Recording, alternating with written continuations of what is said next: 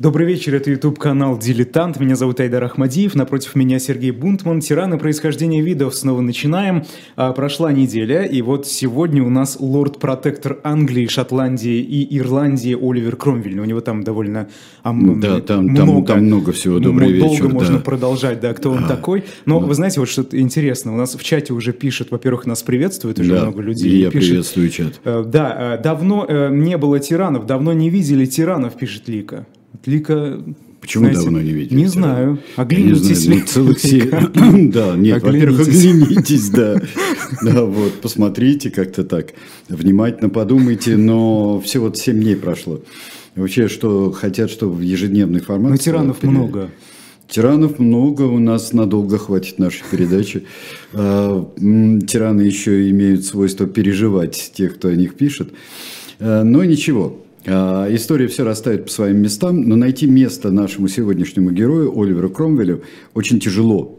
И место это до сих пор а, четко не найдено в истории.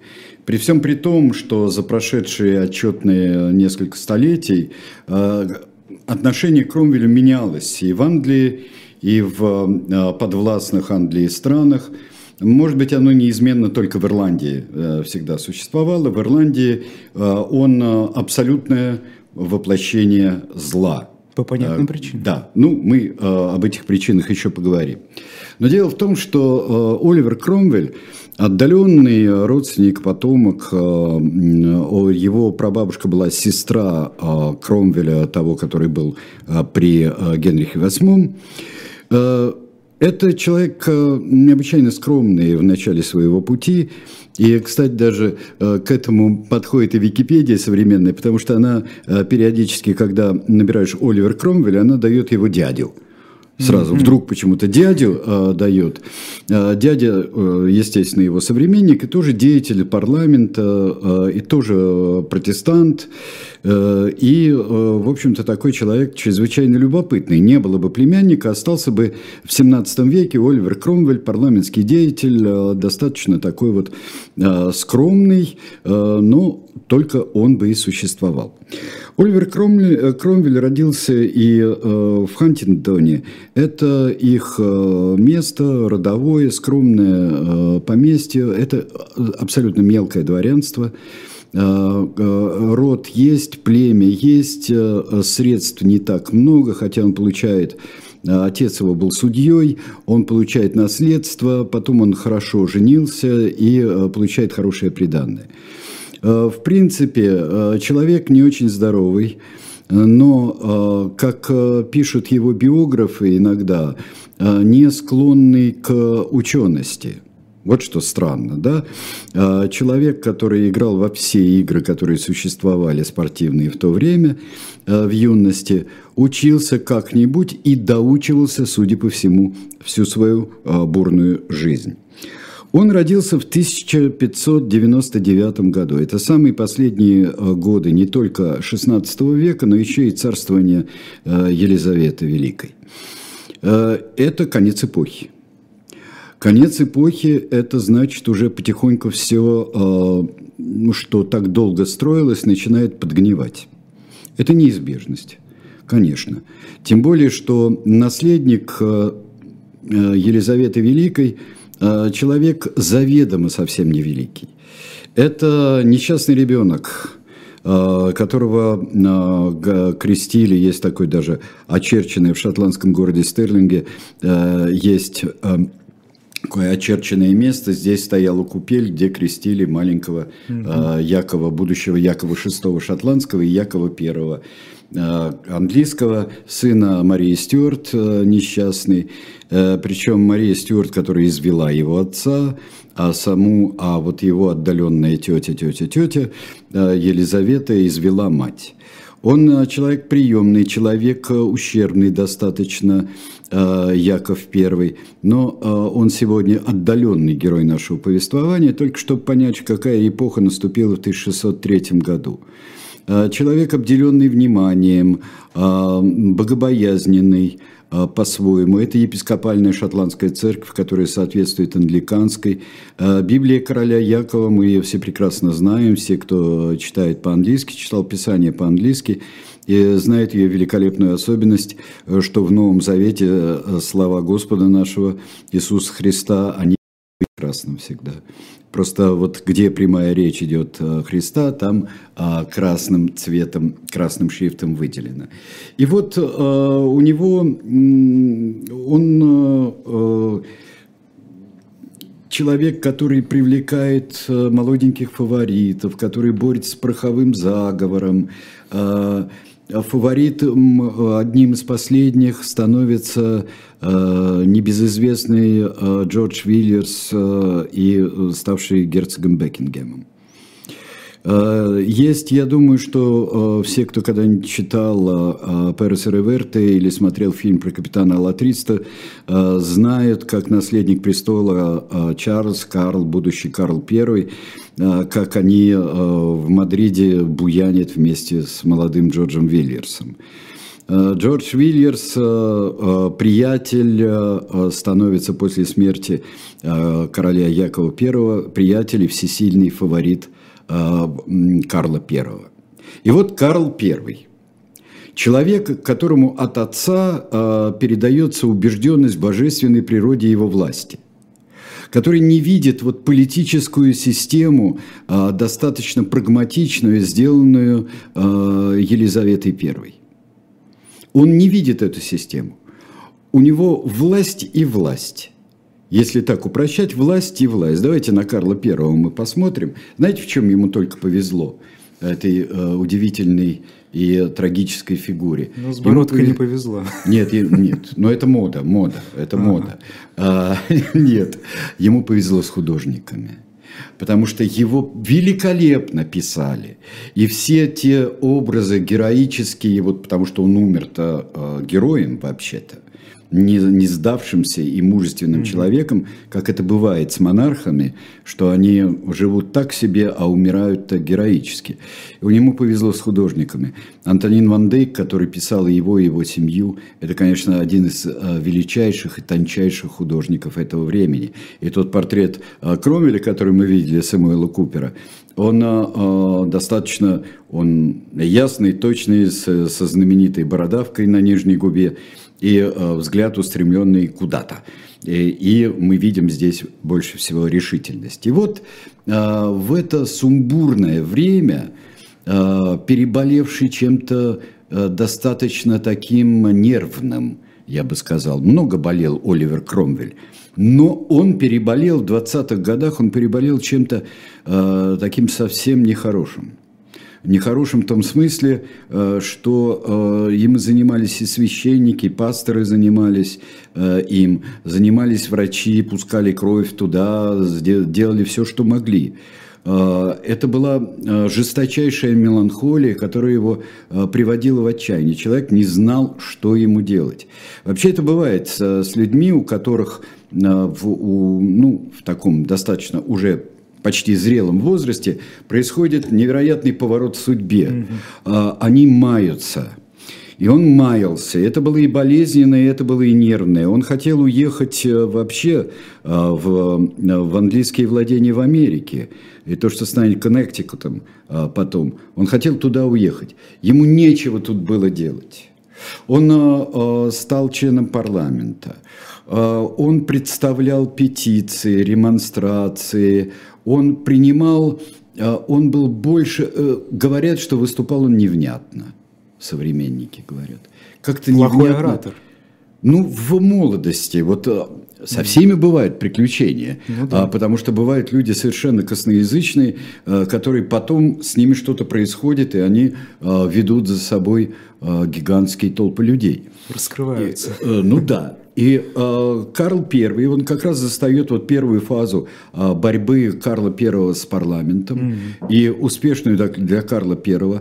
Карл I так и не понял, что э, с парламентом надо э, вообще-то, э, можно его строжить, но его надо учитывать.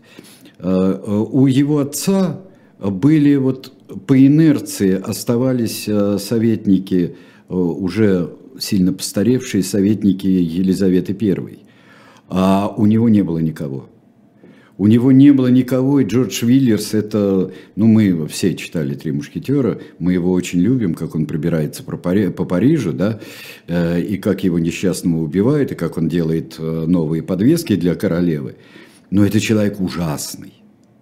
И то, что на самом деле, то, что э, Миледи э, рассказывает Фелтону в, э, в «Трех мушкетерах», она рассказывает, какой-то жуткий человек. И Фелтон с ее подачи убивает, в 28 году, убивает э, э, герцога Бекингема. Бекингема убили, действительно.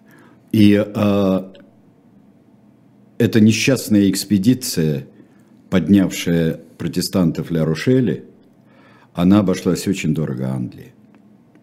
Она обошлась Англии э, не только э, гибелью фаворита знаменитого, но она, э, конечно, подкосила ее экономически, и так-то было не очень хорошо. Но э, остался в вакууме король э, Карл I.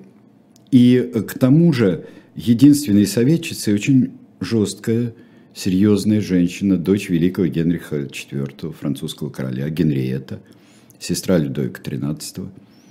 Эта женщина влиятельная, женщина мощная, действительно, католичка. Угу. Католичка. А, можно было быть, тогда еще можно было быть католичкой и быть а, женой протестанта английского короля. Влияние или в народной молве было э, преувеличено.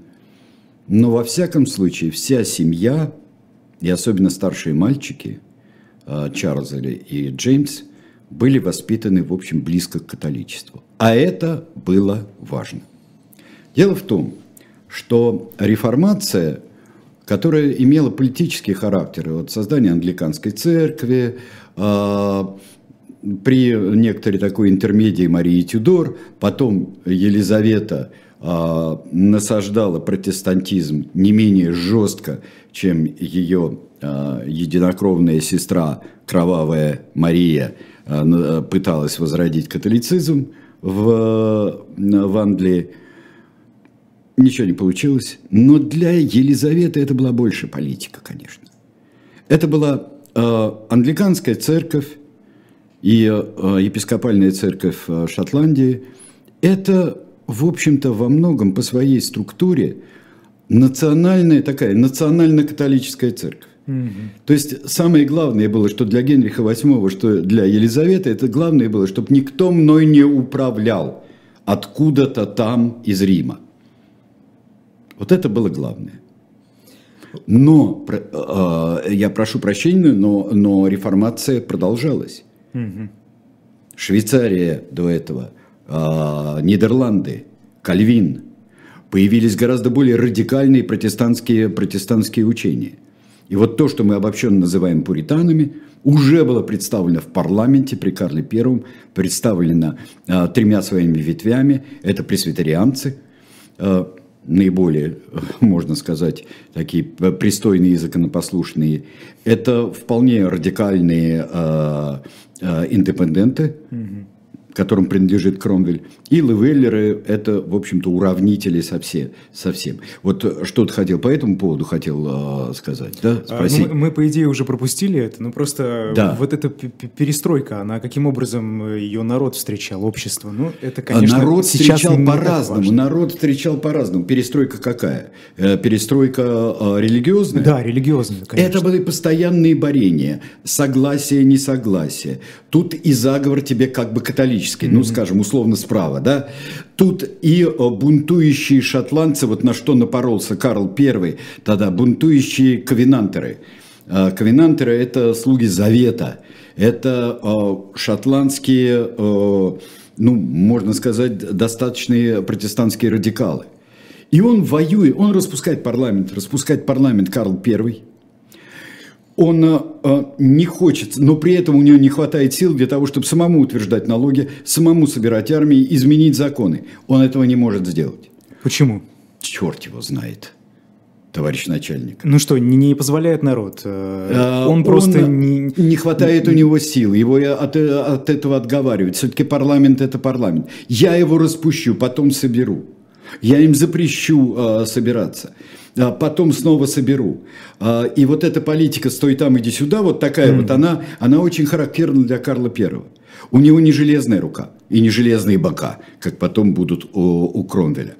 А, что получается? Он распускает парламент, он ведет войну с шотландскими ковенантерами, он зависает, ему нужны э, налоги, ему нужны сборы. Просто люди не будут платить. Божественная власть, небожественная не будут платить. Это же надо организовать, это ну, сложнейшая ну, система конечно, сбора налогов. А парламент mm-hmm. здесь нужен. Он собирает парламент и распускает его через сколько-то там недель. И это тот самый короткий парламент. Mm-hmm. Вот они, э, они отказываются ему давать деньги на войну в Шотландии, он его распускает. Потом э, э, он э, собирает э, новый парламент, который тоже пытается распустить, но его нет на месте. И парламент его нет, он, он э, ездит, воюет, Карл Первый. Воюет, воюет, воюет, воюет со своими. У него есть полководцы, у него есть э, советники. Воюет а, не особо успешно, кстати, да? Это такая... А, вообще, воевать с шотландцами это, это очень тяжелое дело. Особенно воевать там, на территории. Угу. Это получится только у Кромвеля, кстати говоря. Только у Кромвеля, ну, после долгих веков, когда завоевание Шотландии. А, и парламент приобретает самостоятельность.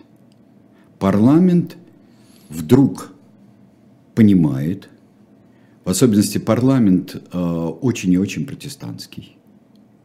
Оттуда даже потом изгонят э, пресвитерианцев – и останутся вот э, охвостье парламента, то самое, которое в долгом парламенте будет долго-долго-долго. Насколько он был представительным, этот парламент? Очень. Он представлял самую, я бы сказал, активную часть населения. Он представлял э, и очень многие региональные вельможи, властители, графы и герцоги, и в палате лордов они поддерживали парламент. То есть здесь получилось так, что король оказывается на обочине собственной страны. Как же так?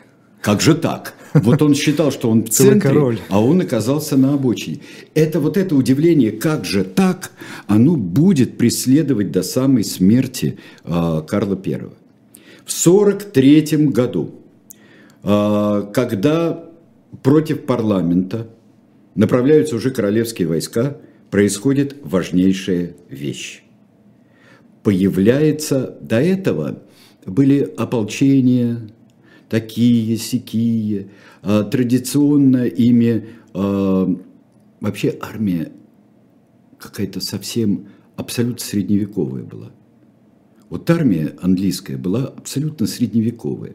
Это такой э, ополчение, э, люди, там местный сеньор, местный барон, ими командуют, они приходят кто в чем, обязаны там поставлять, то да все, пятое, десятое. Это что, это последствия слабой центральной власти? Нет, это просто идеи, пока такой нет регулярной армии. То есть не нужно? И в Европе уже ходят э, войска, уже 30-летняя война серьезно идет, mm-hmm. А в Англии как-то так все не так. Существуют вот эти милиции, такие, там, Манчестерской Народной Республики, там, еще кого-нибудь, существует ополчение. А, и здесь единственная практика нашего героя, Оливера Кромвеля, военная, только там. Капитан ополчения, у себя там в округе, из которого он избирается – но что-то здесь не так. И вот в 1943 году а, великолепнейшее явление, абсолютная заслуга того времени и Кромвеля – это появление железнобуких. Это появление сначала двух отрядов две тысячи человек. Вот сейчас мы посмотрим, что собой представляет спешившийся железнобокий. Это хорошо тяжело вооруженный человек в кожаной куртке. Поверх кожаной куртки панцирь. У него шлем венецианского образца с поднимающимся забралом. Такой вот, это, э, я бы сказал, такая решетка скорее – вот Зап, здесь зап, запотеть не может. А это, э, да. вот насколько отличались эти войны от тех, которые радикально, были в ополчении? Радикально. Когда а, Кромвель а, в переписке своей при первом поражении а, парламентских войск, а парламентские войска а, потерпели поражение, он пишет, что а, вот здесь сражается Бог знает кто. Со своим сеньором, с Дрикольем и кто вами командует? Командуют э, люди, которые этого не могут делать, у которых нет никаких ни чести, ни э, порыва нет. А там потомственные аристократы, люди чести вековой закалки. Он пишет. И здесь он дает другую закалку совершенно этим людям. Ладно вооружение, ладно вот эти знаменитые сапоги. Он просто то, что раньше, как аркебузиры, вот а, стрелки из аркебуз а, были вооружены, он их сажает на коней.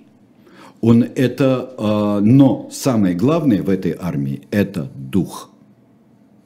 Это абсолютная честность, это абсолютно строжайшие пуританские правила – они не имеют права ни грабить, ни пить на привале, ни играть в кости, карты и во что, во что угодно. Они а, не, не могут прикоснуться ни к одному мирному жителю. Они скорее погибнут, чем сдадутся. И вот у каждого из них это уникальная вещь 43 года, вот которую мы сейчас увидим, увидим титульный лист, потрясающие вещи. Это карманная солдатская Библия. Это Небольшая виде, совсем. Ну, а формат у нее, как а, объясняют нам, а, это стандартный паспорт нынешних времен. Угу. Вот как вот, вот паспорт такой любой страны. Они Но это, это книжка какая-то или это просто... Это книжка, mm-hmm. это просто титульный лист mm-hmm. здесь сделан. Mm-hmm. А, так вот, здесь а, заповеди солдата. Как совместить его а, достаточно кровавое и суровое дело, а, совместить а, с заповедями христианскими. Люби врага своего, но ненавидь врага Господа нашего. А все наши враги – это враги Господа. И вот такие вот заветы. И у каждого а, еще это имело очень важное символическое значение. Потому что у каждого солдата, у каждого железнобокого – там могут говорить железнобокий, это потому что был такой э, э, Кромвель сам, э, был такой э, мощный. Железнобокий, это значит упрямый. Угу. А, мне кажется, что здесь э, э, эта много, многозначность просто идет от панциря еще ко всему. Да, скорее всего. Но, скорее всего. Но передавать ей можно очень много, так же, как и этой карманной Библии. Угу. А, карманная Библия была под курткой, э, в кармане здесь вот заложено на сердце. Вот, Айдар, догадайся с, с трех раз, о чем стали говорить проповедники. О каких историях, каких случаях стали говорить проповедники? Кроме всего прочего, а, кроме ну, моральной то, ценности, что рассказывает про это. А, Библия действовала как определенный доспех, то есть защищала от... Совершенно верно. Вот одному, урона. вот одному солдату. Вот пуля летела в сердце, и она застряла. Вот. Это также рассказы бывали про партийный билет, про сам потом. Так вот это вот идейная жесткость и мощь, и чистота, самое главное. Чистота – это было то, что привнес Кромвель. Мы потом поговорим еще, вот мы и увидим портрет при других обстоятельствах, например, замечательного полководца и аристократа и сторонника парламента, шотландского аристократа Томаса Ферфакса.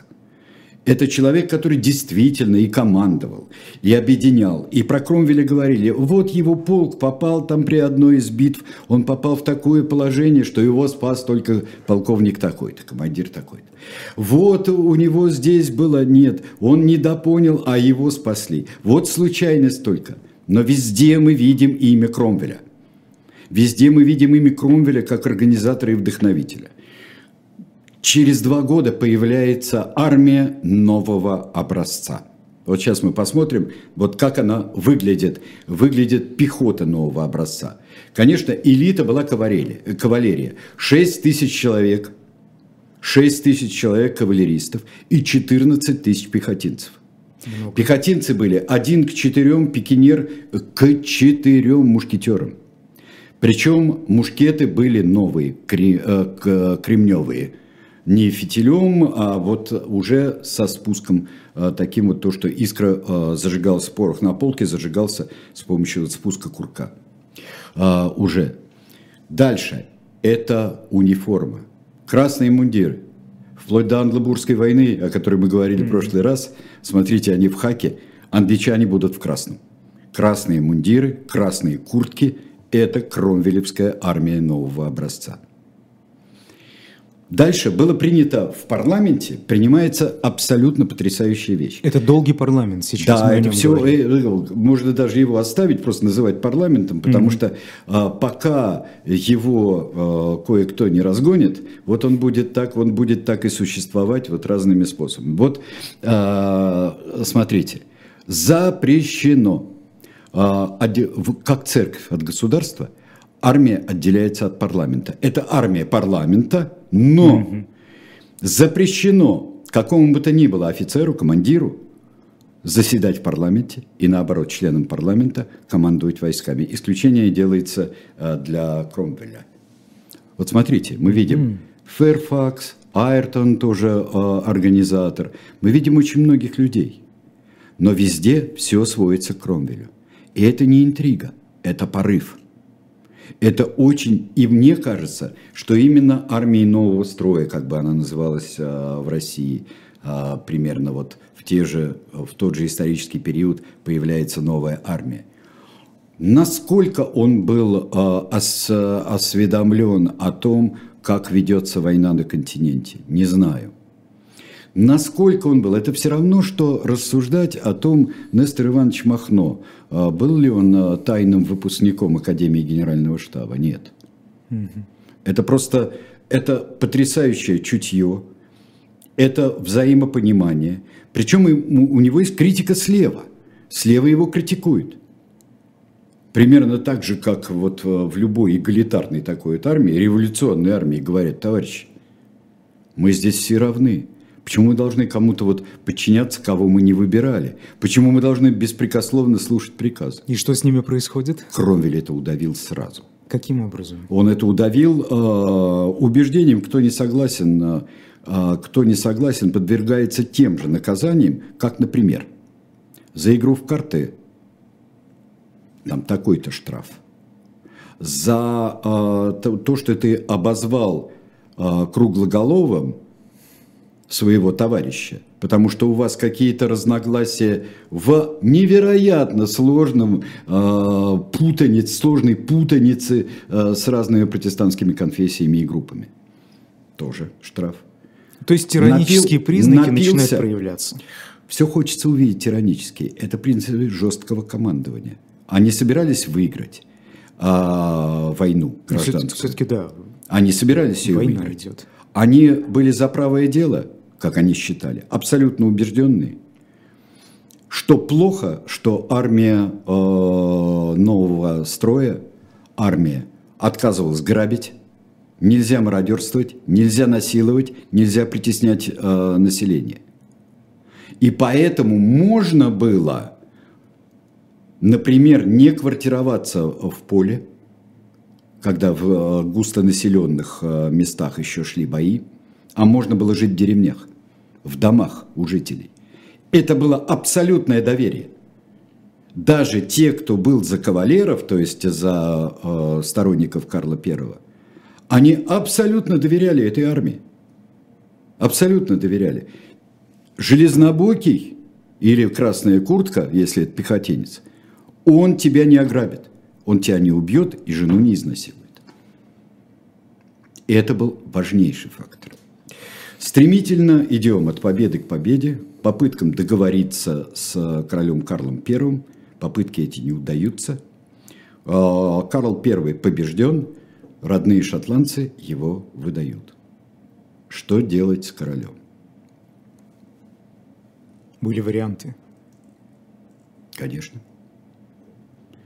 А, выслать, ограничить, взять с него клятву, взять присягу. Ведь, простите меня, вот такой вот, а, такое, как правильно было сказано, отцеубийство и а, фильм, а, который а, называется «Убить короля», один из новых уже нашего века фильмов о Кромвеле, о Карле Первом и о Ферфаксе, называется «Убить короля Экинг», вообще короля, какого-нибудь короля. И э, приходит к тому, что короля судят, но за что? Это не будет такой умозрительной конструкции, как через 150 лет э, французской революции, о тирании. Нет – это человек, Якоб, э, Карл Стюарт, нарушил свои обязанности короля, отца народа. И какие это обязанности? Помогать народу, держать его в изобилии, не э, слушать его избранников. Простите меня, это Англия. Это не Франция, где э, генеральные штаты собрались э, а, после перерыва, там, бог знает сколько лет. Это страна с парламентом, это страна с Великой Хартией Вольности и страна, которая подошла к пику религиозной реформации. А религиозная реформация – это пересмотр, это пересмотр взгляда на мир земной и на мир э, небесный. Это очень важная вещь. Карл I умер хорошо. Он, чтобы не дрожать, никто не думал, существует масса э, и легенд, но и свидетельств тоже. Вот покажите нам общую картинку, причем которая того времени. Вот. Э, это э, картинка, которая нам представляет это современное событием картинка. Карл I надел две рубашки. Карл I попрощался со всеми. Карл I умер и сам дал сигнал, когда его, отрубить ему голову. Голову его показали, мы вам тоже ее покажем покрупнее сейчас. Будет у нас картинка, да? Голову показали. А, народ был достаточно сдержан, хотя а, английский народ а, любил казни.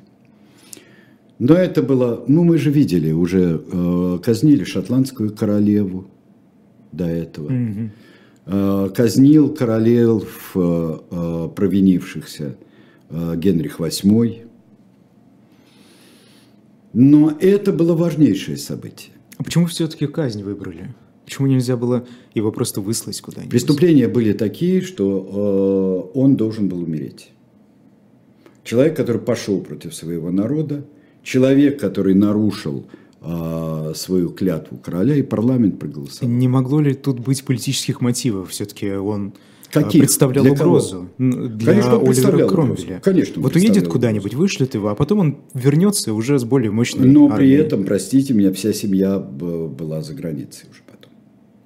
Вся семья э, Карла I оказалась за границей, во Франции – ну, э, провозгласивший себя Карлом II шотландским и английским, его старший сын, он выступил сразу, и Кромвелю и армии придется сражаться. Они сражаются. Но до этого нужно усмирить Ирландию. Великая мечта Елизаветы I. Армия потрясающая, армия прекрасная, но... Смотрите, карманная Библия солдата – у нас на сердце. Правила есть. Что же тогда происходит в Ирландии? Непонятно. Потому в что... Ирландии происходит геноцид. А почему? Что изменилось? Почувствовали свободу? Силу, свободу, необходимость, религиозное рвение. Вот здесь религиозное рвение а, стало главным фактором. И тут начала работать пропаганда.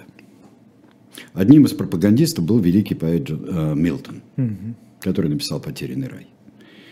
Это был его просто, ну я не знаю, как, с кем хотите, с тем и сравнивайте. Величайший пропагандист.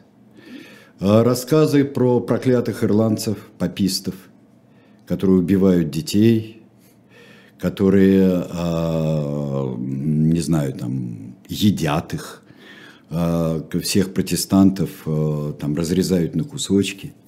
Конечно же, это не соответствовало все. Ну, это, это великая пропаганда. Вот э, э, замечательно в книжке своей э, про два фильма связанные Лидия Скрябин написала, что э, это протестанты очень хорошо знали, что такое печатный станок. Гораздо лучше, чем католики.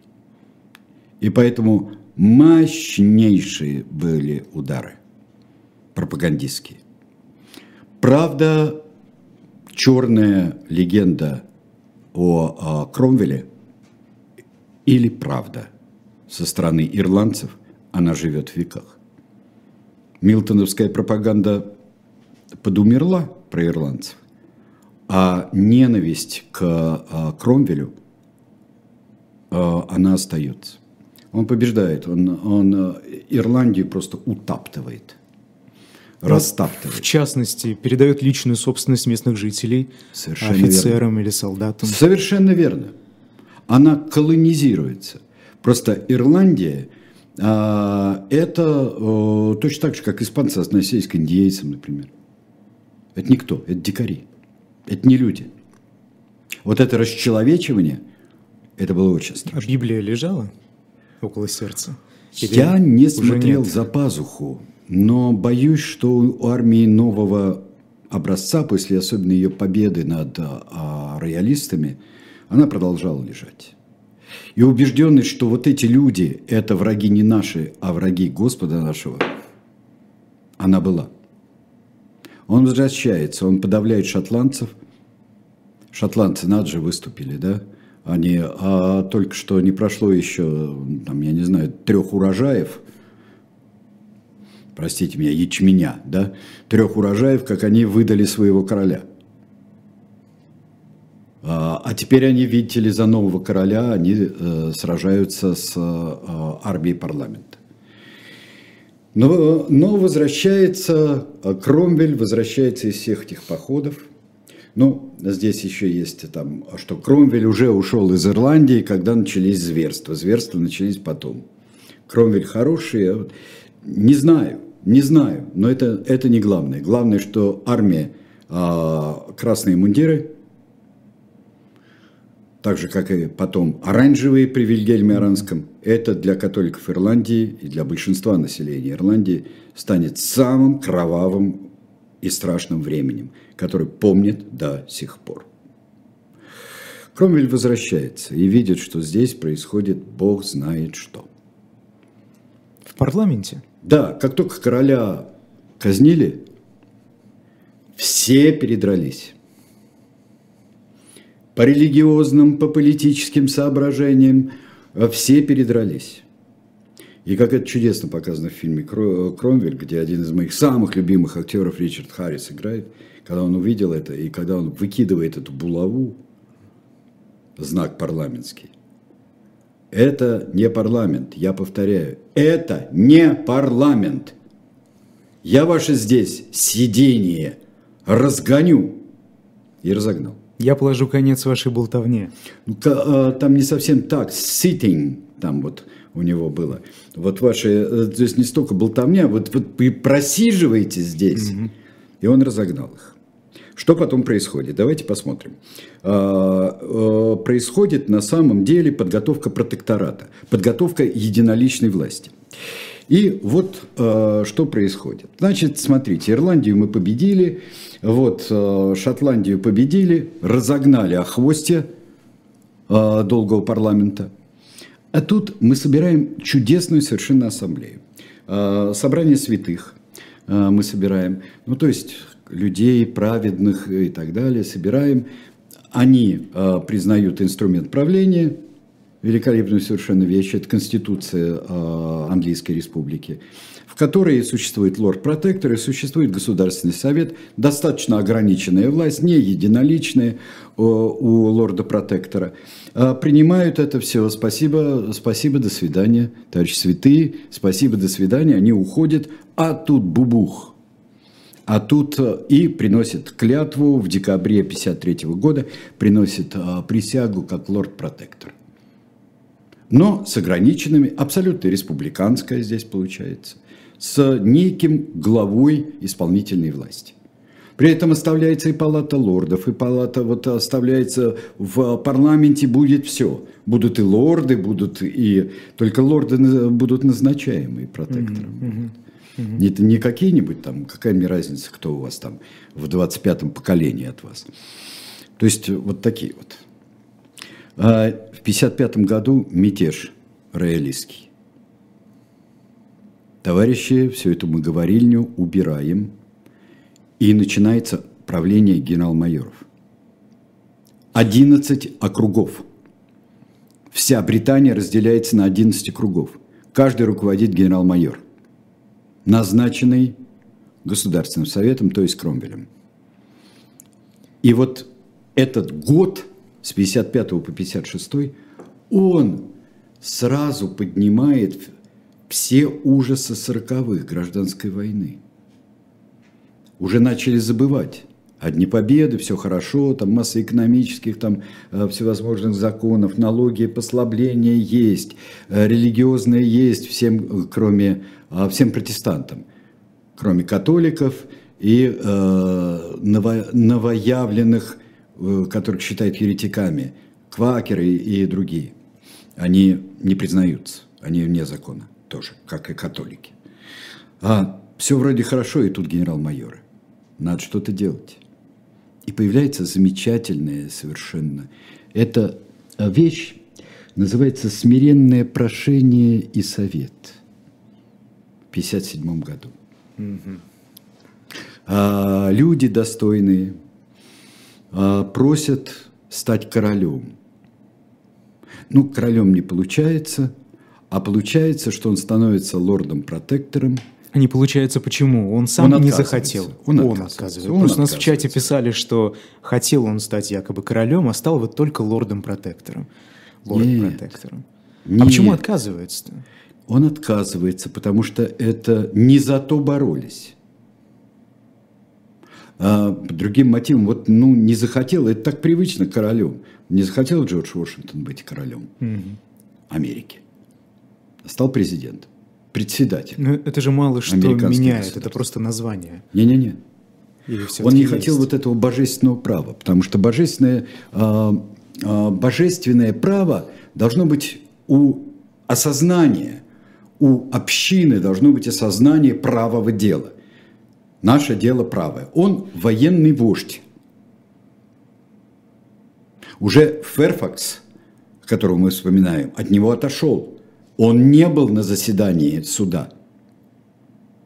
Томас Ферфакс, самый блестящий полководец э, этого времени. Но пос посмотрим, что делает Кромвель. Кромвель отказывается, лорд-протектор со всеми регалиями почти королевскими. Но у него, ему предлагают, и изменения почти уже вводятся, у которого есть больше прав, чем у короля. Налоги. Угу. Он может сам назначать, сам назначать, сам изменять налоги. Ну, конечно, что мучиться? Еще кого-то просить? Последнее, что э, ему удается ввести, это наследственность, сам назначать наследника. И он назначает наследником своего э, старшего из выживших сыновей, на самом деле третьего сына, э, э, Ричарда Кромвеля. Давайте мы полюбуемся на наследника. Только, пожалуйста, не делайте, нет, нет, нет, это, это э, Томас Ферфакс, замечательный. А вот это, как кажется, невзрачная личность, он действительно был невзрачный, но не по лицу смотреть, потому что Вильгельм III Аранский, который будет, он, вот, он очень похож на него, а был достаточно жесткий и практичный человек.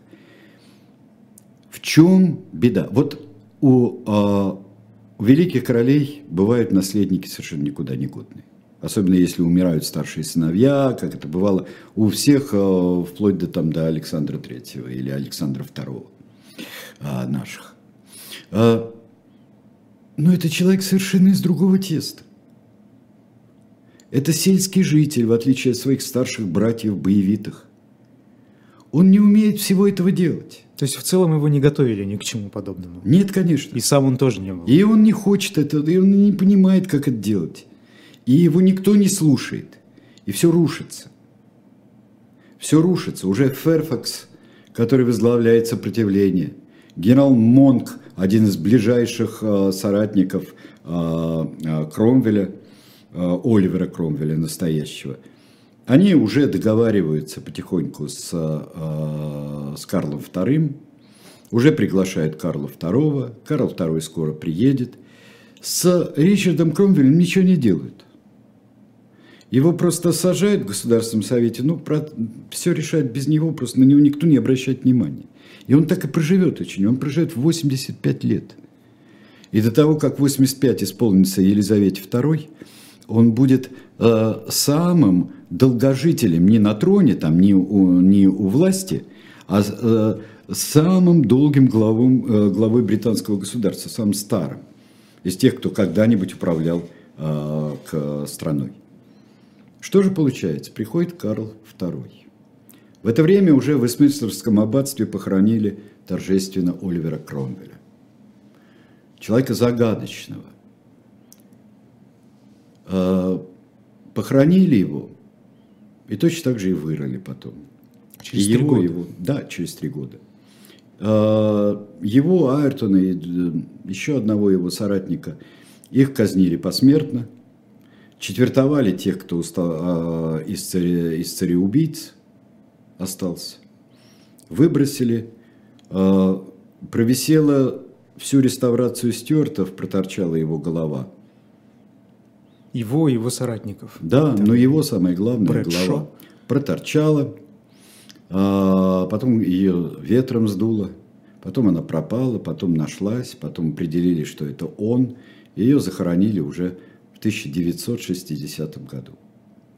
Попробуем посмотреть, что за человек был Оливер Кромвель.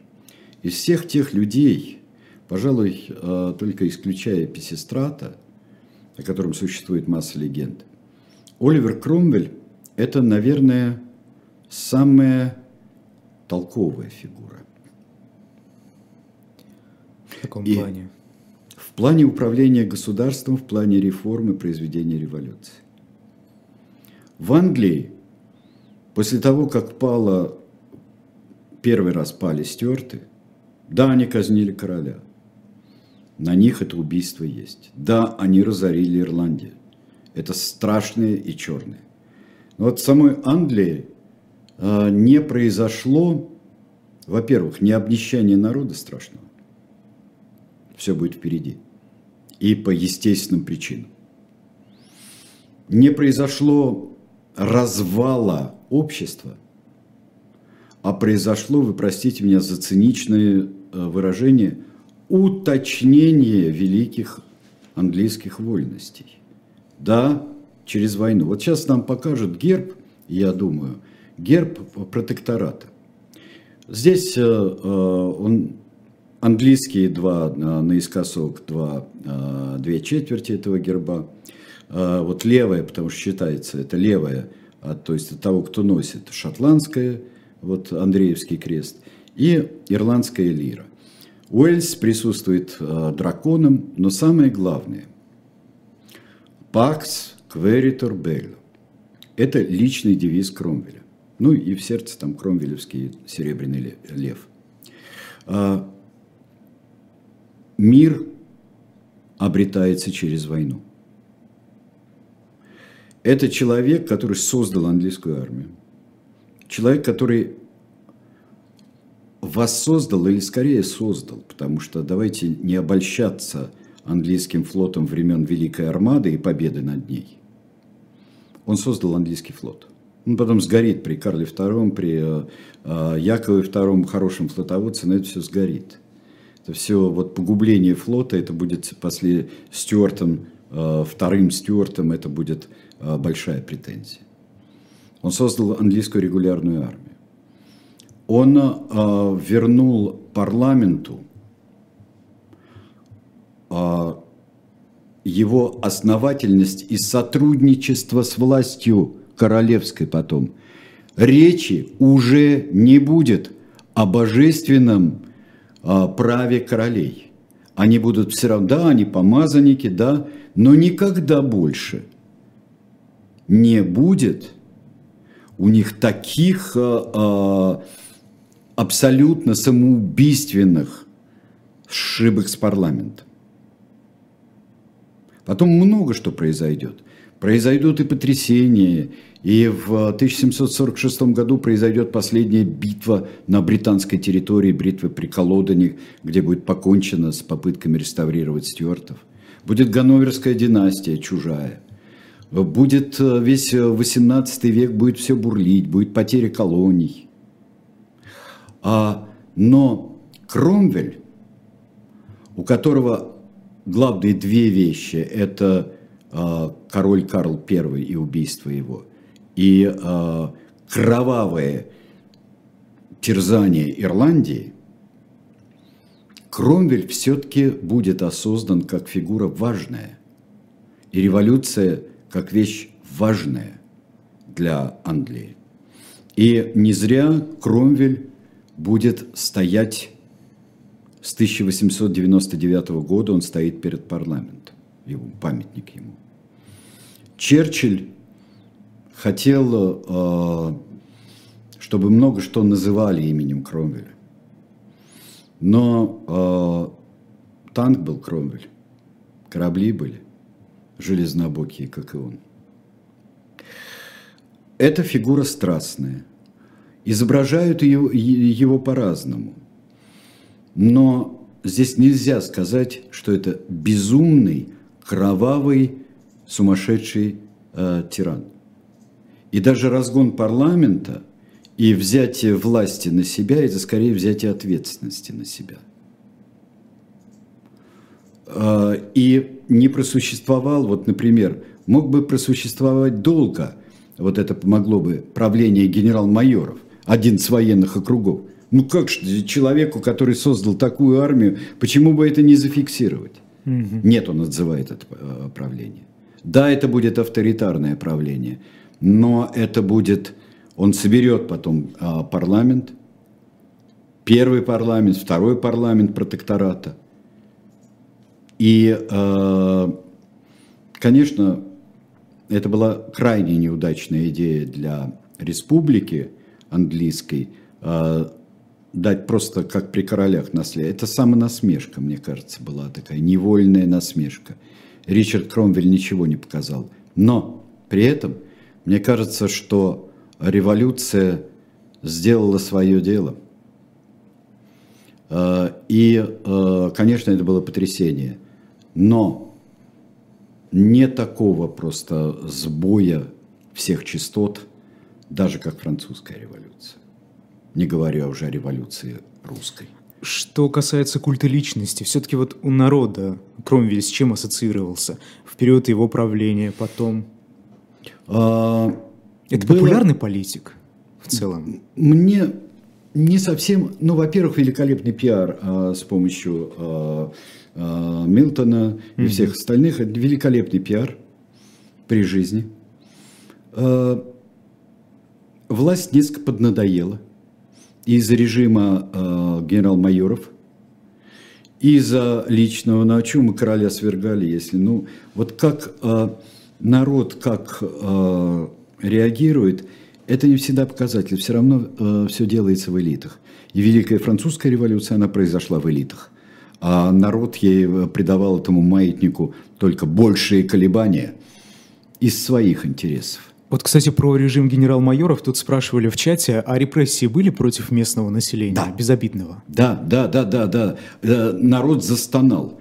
Не столько репрессии, а сколько а, отбирать все, назначать налоги, подати. То есть каждый генерал-майор, 11 штук их было, каждый генерал-майор был хозяином, полновластным.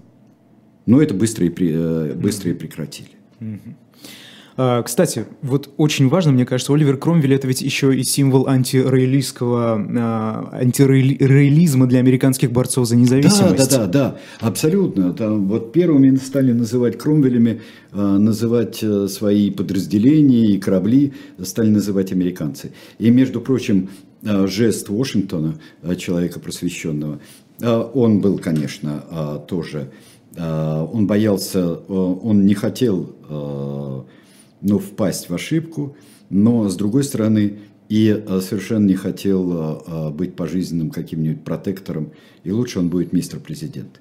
Конечно, это было. Но давайте последнее, что я скажу сейчас, наверное, да, уже кончается. Я скажу последнее. Всех, кто вспоминает революции, контрреволюционеры или революционеры, и извлекают для дальнейших революций для себя уроки, они всегда ограничиваются по времени – они говорят, вот здесь не было доделано до конца не так. И они никогда окончание революции, контрреволюцию не воспринимают как естественное средство, следствие революции. Как ресторация была естественным следствием mm-hmm. а, революции. А, точно так же и контрреволюционеры считают а, они революцию а, каким-то недоразумением, которое помешало им продолжать жить, как mm-hmm. они жили. Страшный человек следующий 9 мая будет. Идиамин Дада. Идиамин Дада, вот уж, все мы вспомним, и рейд на Энтебе, и последнего короля Шотландии. Вот там все. действительно, наверное, не будет вопросов, а почему он тиран? О, от там, Более о, понятно. Нет, кто-нибудь спросит, потому что, ну как же, он отец Уганды, вообще отец ну, народа. Да. Так, по-моему, каждый тиран себя называл, в конце концов. Да, да и каждый тиран, э, ну, угу. кроме э, официального звания, которое было в Риме.